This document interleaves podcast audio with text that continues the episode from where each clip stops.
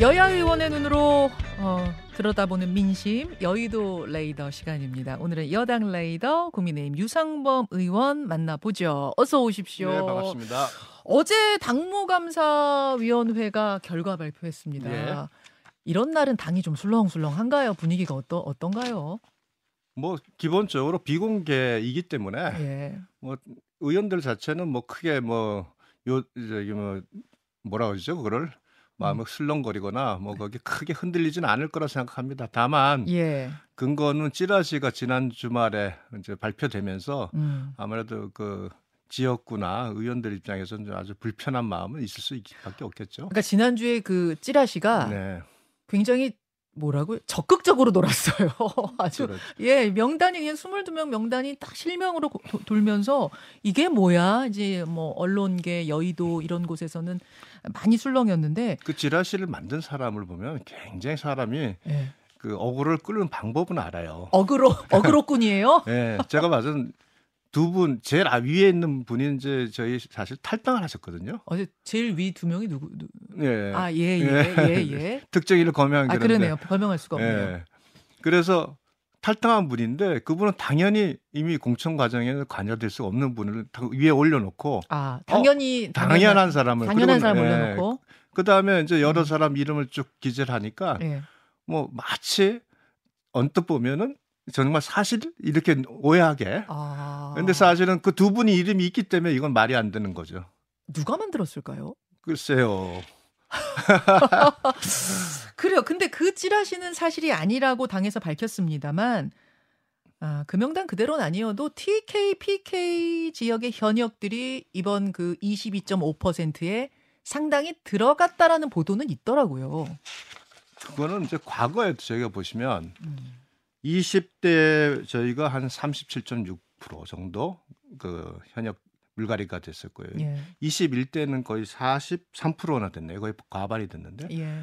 어, 이 저희가 기본적으로 영남의 베이스를 한 당의 그 성격을 가지고 있어서 음. 아무래도 그쪽에서 나그 예, 의원들의 교체가 좀 많을 수밖에 없습니다. 그러니까 아하. 결과론적으로 그쪽에 저희 당 의원들이 많고 현역이 많으니까. 많으니 당연히 이제 물갈이 되면 대상이 많을 수밖에 없는 거죠. 그러니까 현 그렇게 에, 보여지는 겁니다. 음. 근데 요번에 그 심의한 기준을 보니까 네. 그것은 뭐 특정 지역을 상, 상정해서 그런 기준을 정한 게 전혀 아니고요. 음. 다만 그 중에 기준 중에 하나를 보면 이제 정당 지지율과 국회의원 지지율 간의 차이 예. 이 부분이 이제 서울이나 뭐 이, 중부권과 또 영남권과는 당 지지율이 좀 차이가 있지 않습니까? 그게 지역 당 지지율 기준이에요. 그렇죠. 그러면 지역마다 당 지지율이 다 다르니까 그렇죠. 그 지역의 당 지지율보다 개인 지지율이 낮으면 이거는 문제가 있다라고 본 거네요. 그러니까 지나치게 낮으면 지나치게 낮으면. 네, 여기서 말하는 아. 게 현저히 낮,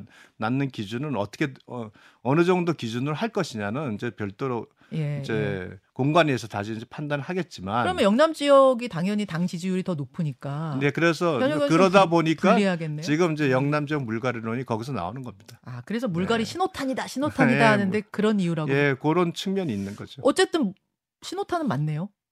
뭐 지금 뭐 20%에 예. 대한 저희 총선 기획단에서도 마찬가지로 하위 20%에 대해서는 음, 공천 배제하겠다라는 기준을 또 정해서 음. 이미 공심위에 그 기준을 전달하겠다고 이미 밝혔기 때문에 네, 그런 네. 뭐 20%의 그 현역 의원 그 교체는 뭐 음. 불가피해 보입니다. 20%가 넘어갈 가능성도 있습니까? 김기현 대표는 지난주였던가요? 30%도 검토하겠다라고 했는데 20%는 아마 최하 기준으로 지금 보고 있습니다. 최하가 20%다. 네, 그렇습니다.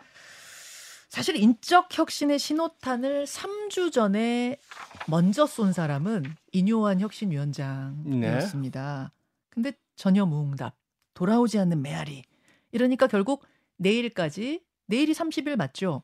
아 내일 모레인가요? 어. 내일 모레까지 기다려보고 결국은 정식 안건으로 최고위에다가 올리겠다. 네. 지금까지는 권고였는데 아무도 이렇게 답 안 하면 정식 안건으로 의결하라고 올릴 수밖에 음. 없다. 최후 통첩했습니다. 네. 어떻게 보십니까? 혁신위에서 이제 총선과 관련돼서 이제 그 주요 당직자 또는 속- 속칭 윤핵관이라 하는 사람에 대한 불출마 또는 어, 험지 출마를 요청을 했죠. 맞습니다. 권고를 했습니다. 예. 근데 이제 그 선거가 이제 아직도 4개월 가까이 남아 있습니다. 예.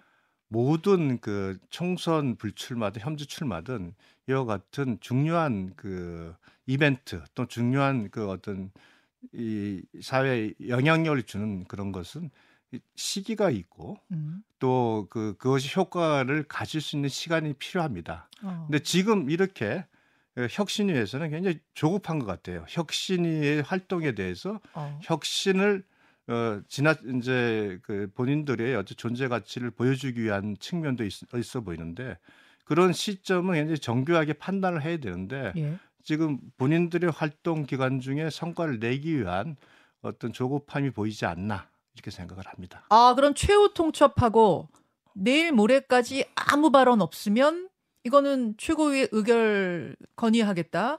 의결하지 않으면 자진 사퇴할 수도 있다라는 이야기까지 지금 흘러나오고 있는 이 상황에 대해서는 자진 사퇴 얘기는 아마 뭐 내부적으로 예. 뭐 여러 가지 논의하는 과정에서 좀 와전됐다고 그 안에 혁신위원들도 발표를 한 걸로 알고 있고요. 음, 아니 근데 네. 사실상 만약 지도부가 이거 의결 안 하면 비대위 아, 저 혁신위는 실패했다라고 자, 자체적으로 판단할 수밖에 없고 그러면 혁신위의 활동 중에서 예. 이게 한 그 주제에 불과합니다. 지금 혁신위가 제안한 좋은 내용들이 많습니다. 어.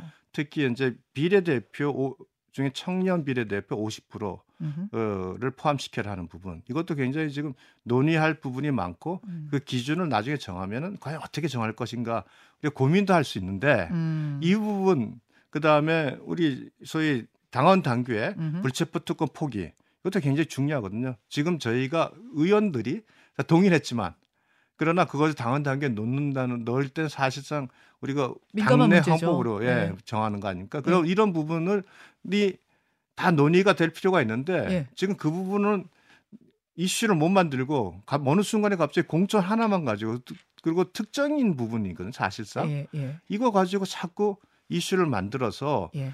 혁신의 활동이 그것이 혀- 마치 혁신의 모든 것인 양 보여주고 어. 그런 모습이 아주 지금 이제 안타까워요. 그러면 정리하자면 이거 내밀고 저, 저 히- 이른바 이제 뭐 용태론, 희생론 내밀고 받아라 말아라 최후 통첩하는 거 일종의 월권이라고 보세요. 저는 그 현 상황에서는 월권적 성격이 강하다고 생각을 합니다. 보고 있으면. 네. 지도- 혁신 혁신위에서는 혁신위는 비대위가 아닙니다.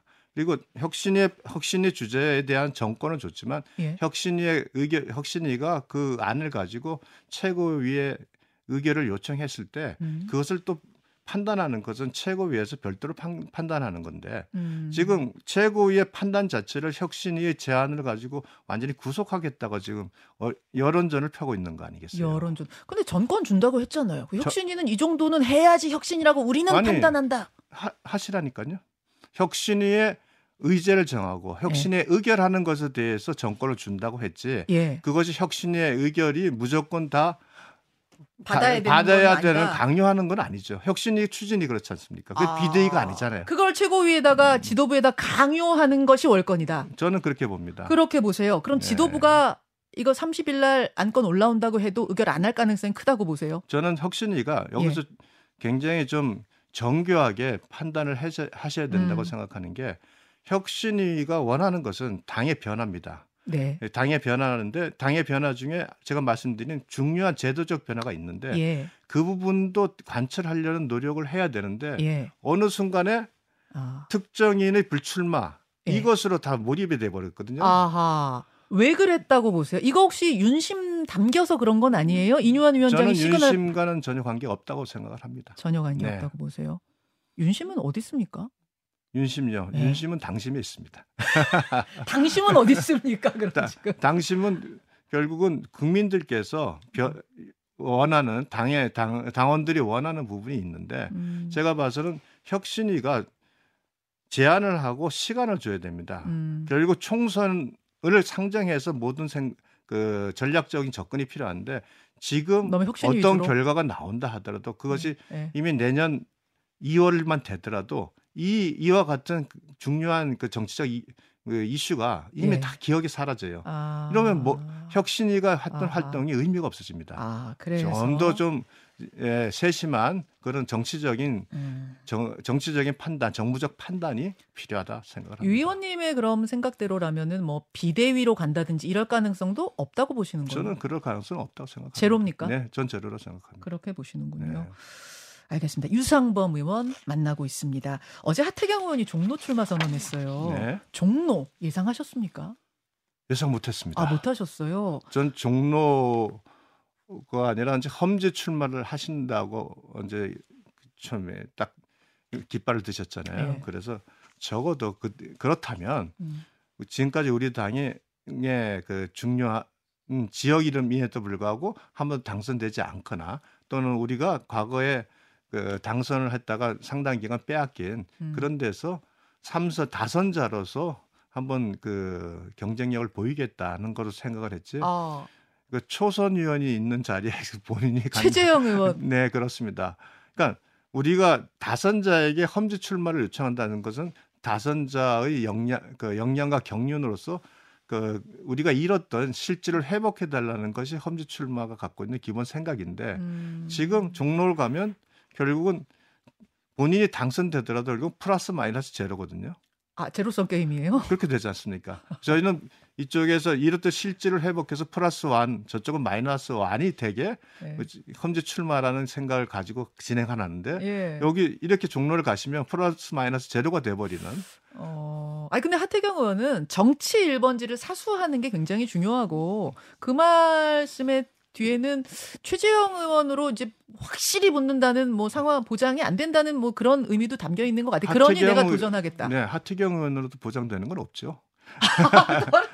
네, 누구에게도 정치의 결과에는 누구에게 보장되는 건 아무도 없습니다. 아. 뭐100% 당선이 확실하다고 하는 사람도 총선 투- 이게 네. 투표일까지는 알수 네. 없는 거니까요. 근데 당하고 상의했다고 그러시던데 하 의원이. 그래서 뭐당 대표나 뭐 사무총장 이런 분들은 아마 상의를 전혀 하지 않은 것으로 언론에도 말, 밝히지 그러니까 언론에서는 지도부가 상의를 한 적이 없다라고 이렇게 네, 보도를 하고 밝혔다는. 거는 지도 하 의원님은 당하고 했다고 하는 거면 누구하고 하신 걸? 당과 했다는 얘기를 하셨죠. 예. 당 지도부 했다는 얘기는 안 하셨잖아요. 그러니까 말씀은 인유한 뭐 혁신위원장이랑은 대화를 했다 그러는데 혁신위원장은 당과는 관계 없는 사람입니다.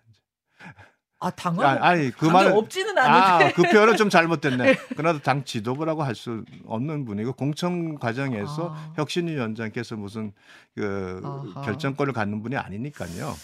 아 그렇게 좀유 의원께서는 좀 잘못 선택했다고 보시는 것 같은데. 네. 어뭐 종로는 사실 한동훈 장관 출마설도 돌았던 곳이잖아요. 네, 그건 뭐 정치 평론가들의 말에 불과한 거고요. 아 네, 그렇습니까? 네. 한동훈 장관은 어디로 갑니까? 어디로 가야 한다고 보세요? 한동훈 장관은 제일 중요한 게 결국은 한동훈 장관이 지금 보여주고 있는 인지도, 네. 국민적 기대감 네. 그렇기 때문에 지금 특정 지역구에서 당선되는 게 중요하지 않습니다. 아 그래요? 네, 저는 그렇게 아 생각합니다. 그분이야말로 험지에 가서 딱 깃발 꽂고 바람 만들어야 된다 뭐 이런 분들 있죠. 험지에서만 움직이게 된다면 예. 그 바람에 한계가 있을 수밖에 없고요. 그런 거. 저는 전체적으로 수도권 전체에 어, 한동훈 장관이 그 움직임으로써 예. 큰 바람을 일으킬 수 있다고 생각을 합니다. 그러면 어, 비례 뭐 후순위 정도 네, 뭐이 뭐- 정도 가고 전체 판을 지휘해라. 뭐 한동훈 장관에게는 비례 후순위보다는 비례 선순위를 줘서 어. 어, 기, 그 스스로 어, 활동할 수 있는 영역을 넓혀주는 것이 아. 중요하다고 생각을 합니다. 그러면은 사실 감동을 일으키기에는 너무 너무 안전하게 가는 건 아니에요? 한동훈 장관에게 기대하는 것은 예. 국민들은 국회의원을 기대하지는 않는 것 같습니다. 단순한 국회의원 한 자리를 기대하는 게 아니라 이제 이미 대선 후보로서의 어떤 그 인식이 돼 있고요. 예. 한동훈 장관이 이제 새, 새로운 리더십을 보여줌으로써 음. 그 보수 우파의 하나의 지도자로서 성장하길 바라는 게그 일반 이제 당심이고 지지하는 사람들의 모양 같습니다. 음. 또 이게 그런 과정에서 한동훈 장관이 특히 3, 4, 50대의 여성들에게 굉장히 지지를 많이 받으시거든요. 음흠. 그 이제 한동훈 장관이 보여주는 새로운 모습이지 않습니까? 음. 스마트하고 되게 세련된 모습이 있고 또한 굉장히 말을 정확하게 잘하는 여러 가지 그 모습 속에서 음. 과거에 이준석 대표에서 보여줬던 과는 또 다른 모습이 나, 타난 겁니다. 아. 그러니까 그래서 팬덤이 그렇게 나오는 거거든요. 아, 그래서 총선에서 반드시 험지 가가지고 뭐 지역구를 사수해라 이런 분위기를 개념- 그쪽에 요청할 인- 할 필요는 제 없다. 생각엔 그렇습니다. 제 판단에는 그거보다는 예, 예, 예. 한동훈 작가님이 갖고 있는 그 소위 알겠습니다. 파급력을 활용하는 것이 더 좋지 않나. 어제 이, 이정재 씨하고 같이 식당에서 사진 찍힌 게 되게 화제였어요. 그 고등학교 동창이라 하대요. 근데 보통 저렇게 되면은 좀 따로따로 나온다든지 약간 이렇게 조심하는 행보를 보이는데 뭐 그렇지 않았다 해가지고 야 출마하는 거 확실하구나 막 이런 얘기도 돌더라고요. 그렇죠. 조금 아 그나저나 이뉴환 위원장이 그 이준석 전 대표 부모님 욕한 거는 이거는 왜 그러셨대요? 그게 저도 이제 어제 뭐 전체 그 발, 발언 내용을 봤더니 결론은 그거던데요. 이준석 전 대표가 예. 버르장 머리는 없지만 그래도 가서 끌어안는 통합이 필요하다. 예. 자, 아마 이 통합의 취지를 말씀하시는데 예. 이준석 당 대표 전 대표가 우리 당에서 갖고 있는 어떤 그 모습 음. 그것을 설명하는 과정에서 좀 과한 표현을 쓰신 것 같고요. 그래서 사과도 다 사과를 하셨고. 사과는 했습니다. 네. 근데 이제는 끌어안는 역할 이뉴환 위원장이 못 하실 것 같은데요. 이렇게 되면. 글쎄 그동안 이제 이준석 대표의 대표와 당과의 갈등이 많이 얘기가 나왔는데 예. 지금까지 이준석 전 대표가 예. 당과 뭐 대통령에 대해서 계속 비난과 비, 뭐 비아냥 이런 게 많았지만 지금까지 당에서는 어떠한 그 그런 부분에 대해서 대응을 안 했습니다. 음. 지금까지 누구도 대응을 하, 하지 않았지 않습니까? 그걸 비난하면서 뭐 같이 그 설전을 벌이거나 한 적이 없고요. 그래서 저희는 이준석 대표에 대해서 기본적으로 당의 중요한 자원이기 때문에 우리가 어떤 형태로든지 끌어안고 가는 게 필요하다는 인식도 많이 있습니다. 대구 콘서트를 보셨잖아요. 네. 주말에. 보고 나서는 아 신당은 뭐 확실히 가겠구나. 혹은 아직도 함께할 여지가 있구나. 얼마나 보십니까? 지금 한 30초 남았습니다. 네.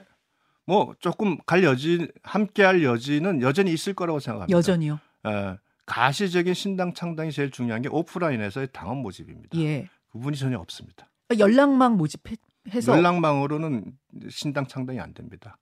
아. 그 세- 5천 명의 당원 가입을 받아야 되는데 그 5천 명이 직접 자기 주민번호를 음. 직접 기재하고 서명을 해야 하는 그 어, 오프라인에서의 그 정, 당원들의 정당성이 음. 인정이 돼야 되는 과정이 필요합니다. 아직도 신당 창당 아직도 신당 창당 가능성이 되겠어요라는 생각도 하고요. 아 신당 되겠어요? 예, 라는 생각도 어. 하고 또한 지금 현재까지도 알겠습니다. 반드시 그게 진행된다고는 저는 생각하지 않습니다.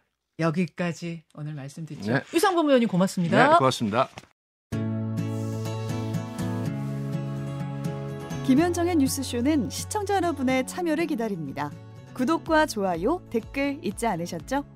알림 설정을 해두시면 평일 아침 7시 20분 실시간 라이브도 참여하실 수 있습니다.